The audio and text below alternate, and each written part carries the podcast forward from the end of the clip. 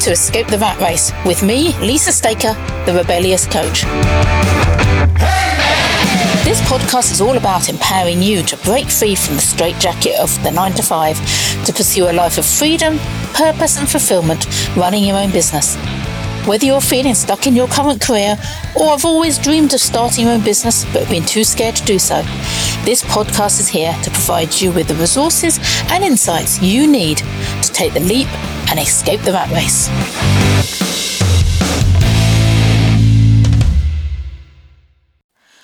Quitting your stable, often well paid job can be scary. We spoke in episode 2 about how you can overcome this fear but not how you can help your family and friends do the same. In this episode, we'll be doing just that, as the lack of support from loved ones can be a major barrier for professionals who want to escape their corporate jobs and start their own business. So, where do we start? Well, I like to first split people down into three groups and consider them in turn. First, let's think about the ones closest to you, the people you live with, your partner, children, possibly parents. These are the people who will be most impacted by your decision. We'll call them your inner circle. The first thing to remember is that you've been thinking about escaping corporate for quite a while. You've had time to overcome the barriers that you initially put up, the fears of not being good enough, the fear of the loss of income. Your inner circle is way behind you on this journey. They haven't been thinking about your escape and planning it for 24 hours a day as you've done. So before you sit down with them to tell them what you want to do, you need to prepare. As a bit of an aside, I'd just like to tell you why I left corporate and what impact it kind of had on kind of my family, as I think it would help put in perspective some of the things I'm going to tell you later. So I was in a corporate role as an actuary in an insurance company and I left at the end of 2021. If you're not sure what an actuary is, it's someone who assesses risks within an insurance company and tries to put a value on those risks.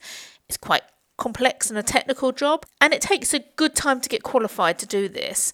Um, I started working as an actuary when I left school, which is quite unusual as most people go to university first.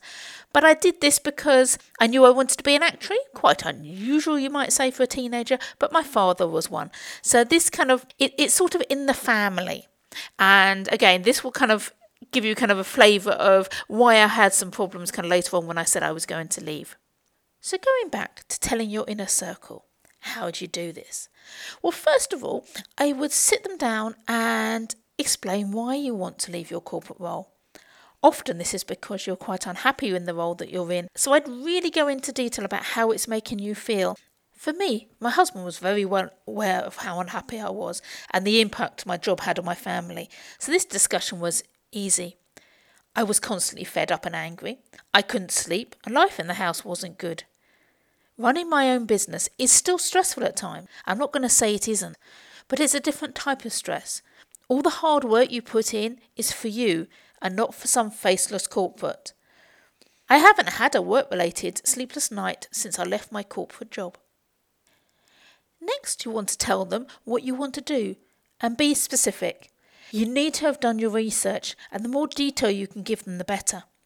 Remember, they haven't been thinking about this for all the time you have. Be passionate about it. Let them see how much it means to you. Next, you need to talk about money. Now, this is always the hard one. Uh, you need to kind of talk with them about the impact this is going to have on the in- household income. Starting any business takes time to build up income, so there may be a period where your household income reduces. Discuss with your inner circle what level of income that you need over the next couple of years. This may be different to the amount that you actually earn. Take into account everything you expect to pay out your holidays, car repairs, insurance, everything there. And then discuss, deduct from this what you expect to earn from your business. This is the amount you need to work out together how you're going to cover. You could start your business while you're still in your corporate job and only leave once kind of the income from the business is increased enough to be able to cover your lost income. You could have a period savings that you're going to do to kind of cover this lost income. You can cut back on luxuries um, to make the kind of the difference smaller, or you could have support from your partner or have take out loans. The money doesn't have to be in place when you make the decision to quit, but you do need to have the plan in place to know how you're going to cover that lost income. Next, talk to them about your lifestyle and how it will look in future. We're not only looking kind of financial point of view, but on the impact it will have on the number of days you work, the flexibility that you have as part of your job. This may be a re- one of the reasons why you want to actually quit corporate and start your own business is to have that flexibility. And this can be have a real positive impact on your family. So let your inner circle know what this is going to look like and how what difference it could make to family life. I mentioned earlier children. You may not want to involve them in the whole of this discussion that you're having, but it is good to have them on board. Once you've made that jump, your life will change and so will those, and this can be quite unsettling for them.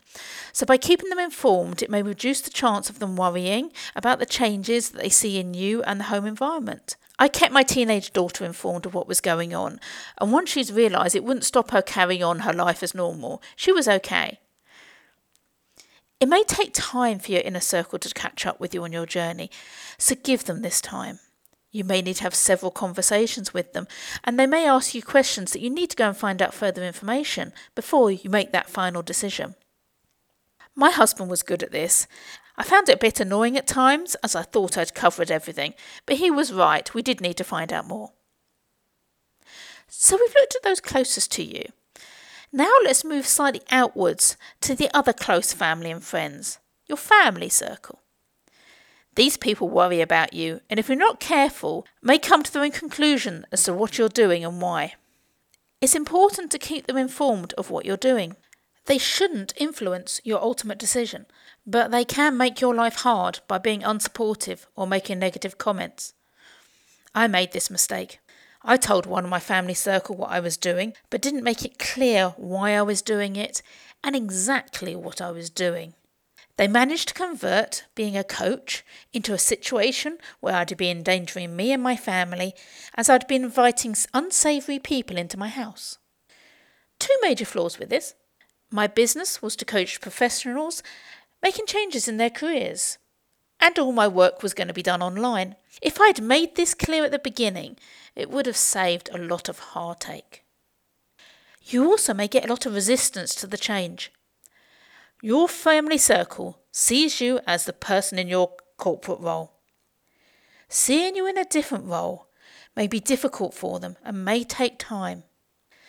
Again, be patient. Change is difficult for all of us, but once they see how happy you are working for yourself, they will come round. This is what happened to me. I'd been an actuary for over 30 years, and it was my father's profession. He's no longer with us, but it still took my family time to accept me doing something else. And it was almost as though I was being disrespectful of his memory. And that, that certainly wasn't my intention. So just have a think about it and just let them have that bit of time to kind of come round. You may also get some negative comments, which aren't always easy to hear.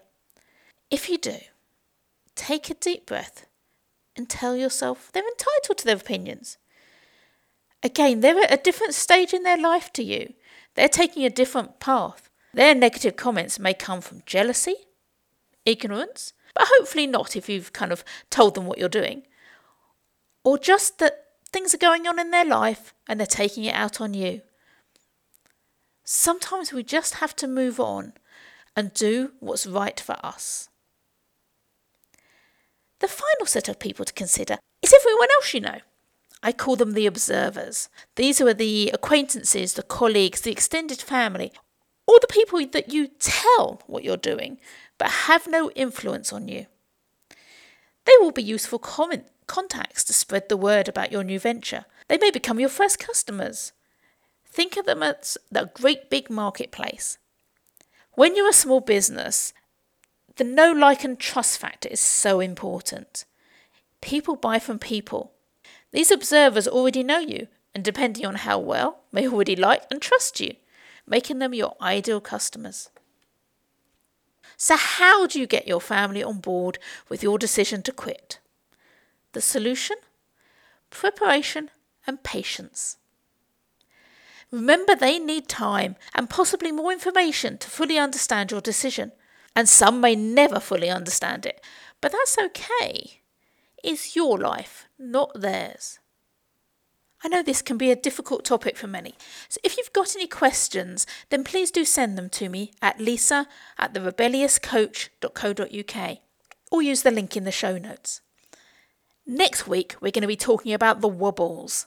Those moments when you go, oh shit, what have I done? We all have them, and you will get them. So, what I'm going to be doing is explaining why you get them and giving you some tips to overcome them.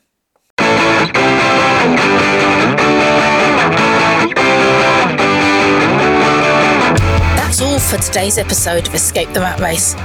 I hope you found it helpful and inspiring, and it has given you some ideas for how you can start taking action towards escaping the rat race to a life of freedom, purpose, and fulfillment. If you've enjoyed this episode, please subscribe to the podcast and leave a review on your favourite platform. And if you have any questions, comments, or feedback, feel free to reach out to me using the contact details in the notes to the podcast. I'm your host, Lisa Staker. Thank you again for listening, and I'll see you next time on Escape the Rat Race.